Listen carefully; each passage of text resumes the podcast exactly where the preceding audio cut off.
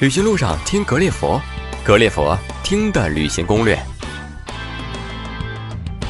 欢迎大家来到格列佛听的旅行攻略。各位好，那么今天呢，我们还是新加坡的一个专辑。那么在我们格列佛线上的嘉宾呢，是我们之前的一位格列佛的好朋友，那叫孙志强。那么今天呢，我们不和大家去聊新加坡的这些攻略和呃玩法。那今天呢，我们请志强呢，给我们聊一聊新加坡的这个祖屋。和居住有关的这样的一个问题，我相信大家对这个话题呢也非常的感兴趣。现在志强呢在我们格列佛的线上了，来让我们听一听志强对这个问题是怎么样去解读的。志强好，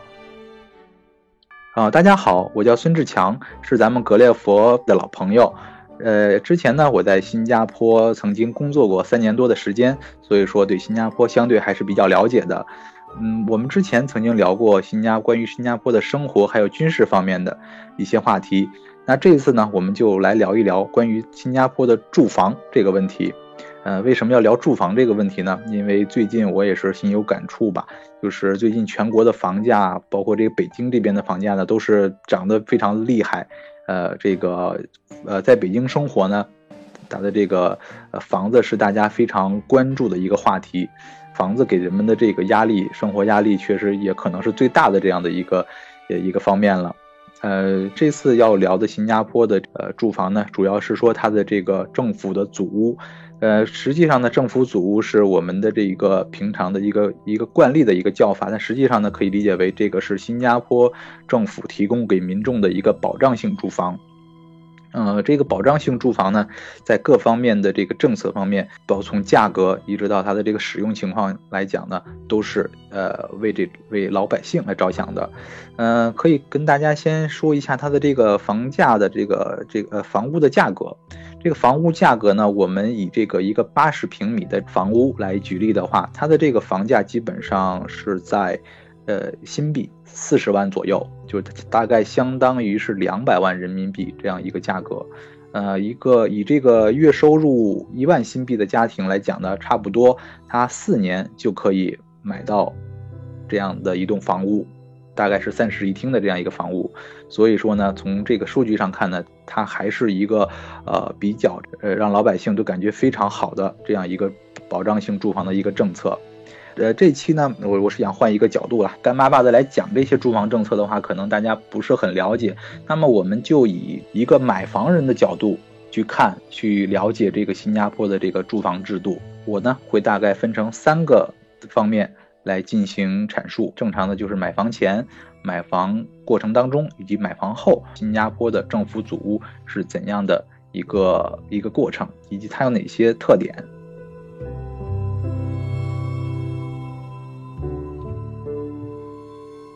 首先，第一个阶段呢是买房前，这个买房前呢，我分了这样的三个部分。首先呢，就是购房人的这个身份，呃，我们这个的自己，尤其是在北京生活啊，就是呃，首先知道这个买房资格的问题，呃。北京这边是连续呃五年的社保，对吧？呃，在新加坡呢，购买资格呢是两种人，一个是新加坡的公民，第二个呢就是新加坡的永久居民，也就是说，做我们所说的拿了绿卡的人，这两种的身份的人是可以购买祖屋的。单身是不能够申请购买祖屋的，因为呢，就是说他的政府规定必须得是夫妻双方以家庭的名义来购买，如果是单身怎么样呢？就必须得年满三十五岁以上才可以。呃，这个说到这个呃夫妻说说到婚姻呢，呃，可以给大家分享一下新加坡的这个呃这个结婚登记的最低年龄非常小，只有十六岁就可以结婚登记了。当然呢，需要在这个监护人同意下才可以的。如果不需要监护人同意的这个年龄是二十一岁，是这样。第二点呢，它是从收入方面去限制的，夫妻双方的。总共的这个合计收入，呃，月薪在一万以下是可以申请购买祖屋的。如果是是，呃，薪水比较高的话，两个人超过一万新币了，大概是五万人民币，这样的话，他是不允许购买这个祖屋的。这样一个收入水平呢，在新加坡基本上算是一个中档的水平。目前以这个房屋保有量来看，呃，新加坡那边百分之八十五的人口，呃，已经是居住在这个祖屋里了。所以说它的这个从收入上来讲呢，还是覆盖到了大部分的这个它的这个本国居民的这个阶层。呃，其他百分之十五呢，就是买的都是豪华的公寓呀，或者是别墅这样的。所以说这个祖屋政策的覆盖率还是蛮高的。然后第三点呢，就是购买人自身的这个种族，呃，也是决定他的这个购买的一个限制。呃，我们大家知道，新加坡是一个多民族融合的国家，大概有不到百分之八十是华人，百分之十几是马来人，还有百分之八左右是印度人。呃，他在这个政府在分配这个祖屋的销售的时候，也是严格按照种族构成来进行分配的。这一栋楼，比方说一百个。一百套房屋，它也是一百套房屋是按照这个民族比例来进行划分的。如果我们想买到其中一个这一栋房的话，呃，其中一的一间组的话，如果这栋楼里面已经超过了华人的，比方说百分之八十这样一个限额的话，那么我们就不能够再买了，需要换其他的组屋去购买。呃，政府这样做呢，也是为了避免这个种族的过度聚集，对它这个民族融合造成一些呃会阻碍。是这样，这个是购买前的三个限制的这样一个条件。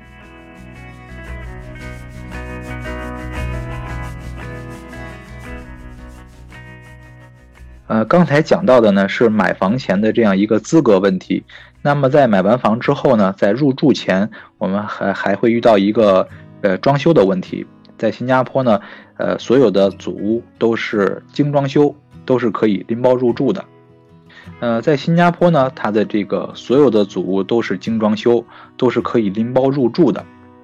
嗯，如果说自己想再装修的话，也可以，但是不能大动，呃，不能改变它的这个房屋的主体结构。呃，如果说这个如果改变了的话，那你当如果后面在卖房的时候，必须得改的像原来当初你买房的时候一样，否则的话，呃，政府会有这个会有罚款，是这样。另外呢，就是有一些小的细节。呃，跟大家分享一下，在新加坡的这个祖屋里面，它不设排烟道，它为了保护环境啊，就是已经达到了这样的一个地步，就是说所有的祖屋里面是没有排烟道的。我们的厨房在中国这边，厨房都是会有一个排烟道，我们装了这个抽油烟机的话，都可以有一个管子通到排烟道，可以排出去的。在新加坡这个是没有的，啊，新加坡人也会自己装这个抽油烟机，但是的话，呃，基本上都是会装那种油烟分离的，然后。呃，如果有烟的话，也是都基本上，如如果不能够不能够吸得很好的话，就只能在自己的厨房里或者在自己的这个屋子里就消化了。这管子是绝对不能够通到这个室外去的。如果通过去的话，首先是要有罚款，再一个就是罚完款之后还要必须拆掉，不是罚完款之后就可以继续在外面往外面排烟了，是不这个是不允许的。这个是可以从这点上可以看出，新加坡政府对这个环境是多么的重视。另外一个呢，就是嗯，装修的时候，为了不破坏这种邻里之间的关系啊，它有一些硬性的规定。比方说，你这个你装修砸墙，这个时间是不能够超过五天的。如果超过的话，这政府就会觉得你干扰到其他邻居的正常生活了，呃，就会也是会对这个呃装修公司或或者是这个房主进行罚款。这个是。呃，它的这样一个小小的细节吧。呃，以上呢就是我们提到的在入住前所面临的一些装修方面的一些问题。那么这个装修完之后呢，就是入住了。这个有人可能会会问了，就是说这个买房成本不是很高，然后这个那你这个拥屋的成本是不是很高呢？呃，其实呢，可以告诉大家，大家它的这个水电燃气的这个成本是不高的，因为这个政府呢每年也会有一定的补贴在里面。呃，也有朋友之前问过，就是说，呃，这个房子的话，嗯，自己在拥有了之后，可不可以出租的这个问题？因为毕竟它是一个政府保障性的住房，是不是自己就可以随意支配这个房屋的使用权了？呃，在这儿可以给大家分享几点。就是说，这个祖屋呢，如果买下来之后，在这个三年之内呀，是不能够整租的。就是说，三年之内我是不可以把整套房子租出去的。但是有有的朋友说了，如果说遇到一些特殊问题呢，可不可以有例外的情况？如果说老人要跟子女一起去住了，或者是自己被公司派往国外进行工作了，可能长时间无法居住，这个呢时候是可以向政府申请，是可以。呃，是可以得到这个政府的批准的，但是，呃，政府的这个批准也只有一年的时间年限，也就是说，今年如果批准了，那并不意味着明年或后年一定会同意。这个政府这样的做法呢，也是秉承一个原则，就是说这个房屋是用来自己住的，而不是用来牟利的。第二个关于这个出租方面的呢，这这一整栋的这个祖屋出租率是不能超过百分之十的。呃，这一栋楼里的一百套房子已经有百百分之十，已经有十套房子已经出租了，那么我再想出租那是不允许的。呃，这是关于一个出租的问题。然后另外呢，还有一些其他的一些限制，比方说，如果像两室一厅这样的房子，是不能够请两个佣人的，因为在新加坡呢，很多人会请这个呃这个印尼或者是菲律宾的佣人来帮自己呃处理一些家务，但是呢。像两房一呃两室一厅的房子，只能请一位佣人，而不能请两个，因为政府认为呢，有钱能够请到两个佣人的话，那你是应该去买更大的房子，那么两室一厅的房子应该让给更需要的人来住，这个是他政府的一个考量。呃，另外呢，就是有人可能会问了，就是说我这个祖屋这么便宜，然后我可以可不可以就是多买几套房子呀？这个是不允许的。呃，祖屋。呃，一个家庭只能够拥有一套房子。如果说，呃，我又想再去，我本身已经有了祖屋了，我想有我有钱再去买公寓呀，或者是别墅，可不可以？是可以的，但是你必须要把这个买之前需要把这套祖屋要卖掉才可以。你是不能够同时拥有两套房子的，这个在新加坡是不允许的。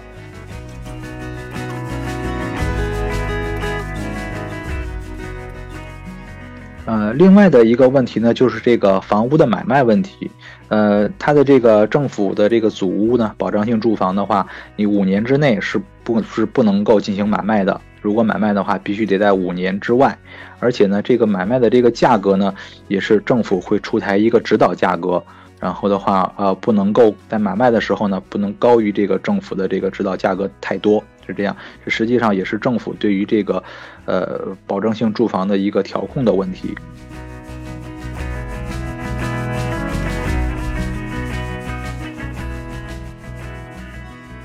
呃，再有呢，就是关于这个房屋继承的问题。有人说了，这个，呃，你刚才讲到，可能是说一个家庭只能有一套房子，那么如果父母过世的话，我继承下来，是不是就可以拥有两套房子了？这个也是不允许的。那这个如果继承的话，必须得以现金的方式来继承，而不能够继承这个房子的产产权。也就是说呢，必须要把这个房子卖掉之后才能够继承下来。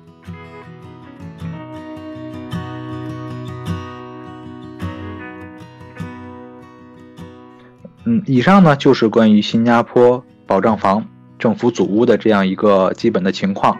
呃，综上所述呢，大家可以看到了，就是新加坡政府啊设置这个政府祖屋的一个核心，就是说这个房屋是用来给大家住的，而不是用来牟利的。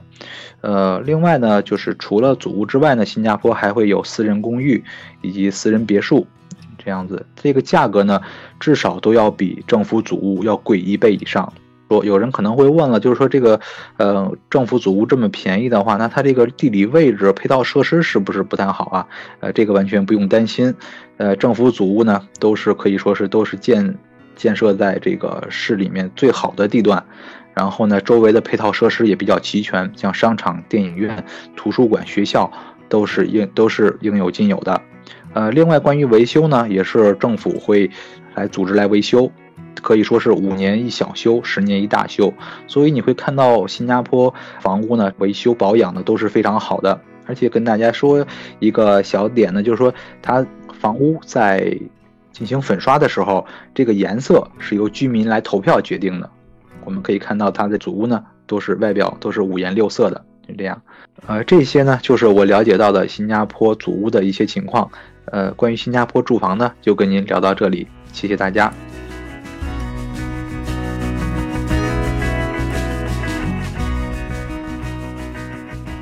那谢谢志强啊，跟我们花了一些时间分享了有关新加坡祖屋住房方面的一些情况吧。呃，让我们对新加坡的这个祖屋制度呢有了大体上的一些了解。那么，如果大家对我们嘉宾所提到的这些内容感兴趣的话呢，想跟我们去聊一聊更具体的话题，那也欢迎呢您通过我们的微信号是听格列佛的全拼，那在我们的输入框当中输入您的问题。或者是输入我们嘉宾的名字孙志强，志是志向的志，强是强大的强，就有机会呢向我们的嘉宾呢做进一步的提问。那么呢，如果大家还有关于新加坡其他方面的一些旅行或者是生活方面的一些问题的话呢，也欢迎大家持续的关注格列佛听的旅行攻略。谢谢大家。